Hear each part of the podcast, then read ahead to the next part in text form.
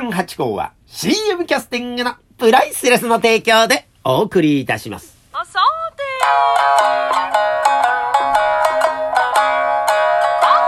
れこれあよーいとなあよいよ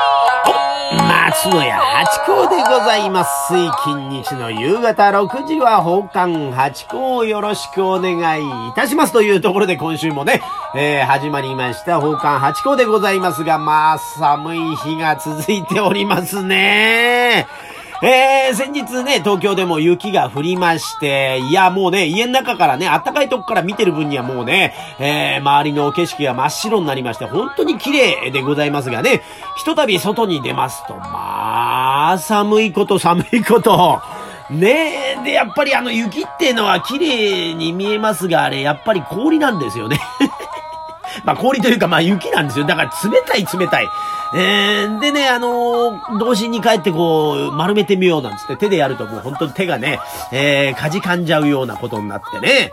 で、また、この、歩くのが外大変でね、なんかあの、子供の頃はね、ぴょんぴょんぴょんぴょん走り回ってたんですが、やっぱりね、この年になりますと、だいぶアイススケート場に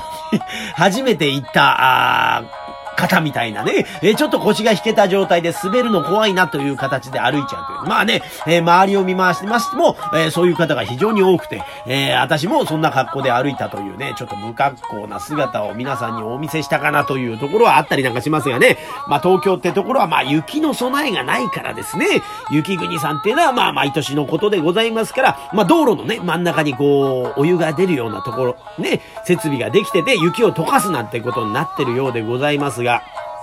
ねえ。で、また、あの、私んちの周りってのは、まあ、川が多いんですね。えーですからね、あの、橋がかかってたりなんかするとね、橋も坂でございましょ登るわけですよ。おそうすると、つるっと滑りそうで、登るときはまだでもそれでもいいんですね。下るときがね、つるんと滑りそうで、本当に不格好な形で降りたりなんかするんでございますよ。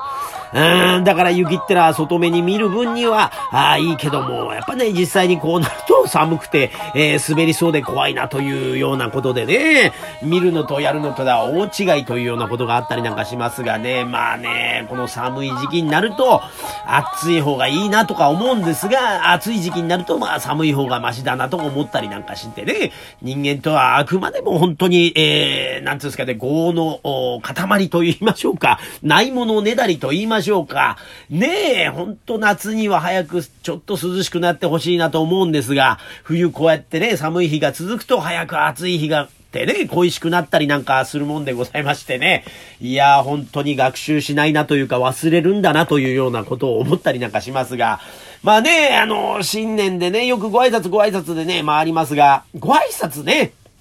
皆さんってのはどういうご挨拶されてます？まあ、新年のご挨拶ってのはね、あの、明けましておめでとうございます。まあ、それはそうです。でも、日々でございますね。日々ってのはどういうご挨拶されてますか？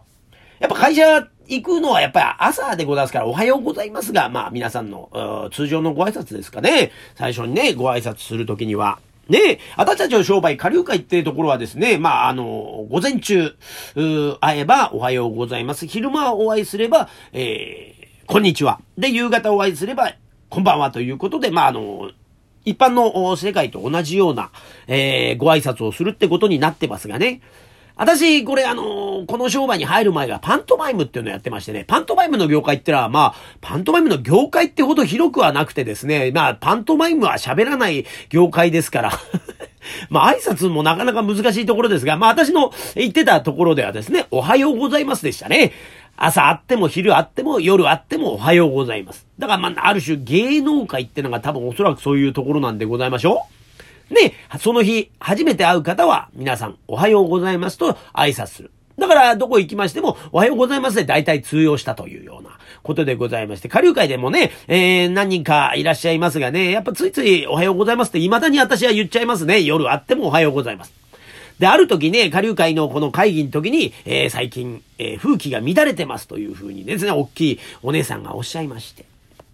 私たちの住むところは芸能界じゃないんだから、下流会なんだからあくまでもその時間に合わせた挨拶を心がけてくださいということで、一度ね、こう、ご指導が入りましたんでね、私だけにだけじゃなくてね、全体的にもう知らせとして出たんで、おそらく下流会ってのは昔から浅草の下流会に限ったことなのか、ちょっとそこのまではちょっとね、あのー調べきってはないんですが、浅草としては、ああ、そういうところなんだそうでございまして。うん、でもね、こう、なんか、ついついおはようございますって言っちゃうもんでございますね。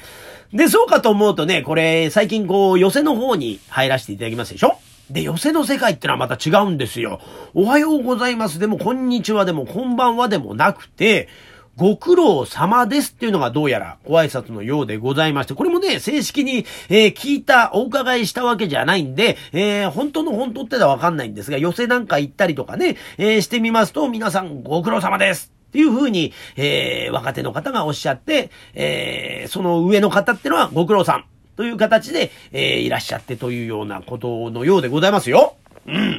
で、またね、寄せっていうところは、まあ、あのー舞台に上がる前には、その目上の方とか、後にね、出る方に、えーお先に勉強させていただきますなんてことをご挨拶して、降りてきたら、お先に勉強させていただきましたで、えー出てくる師匠方には、ご苦労様です。ってて、送り出すという、うー風習があるようで、やっぱその世界、その世界でやっぱご挨拶っていうのがあるようでございますね。まあなんかいろんなところをね、私なんか点々といろんな世界をこう渡り歩いちゃってるもんでございますから、挨拶ってのがまあ不思議でね、また不調ってのもあるでしょ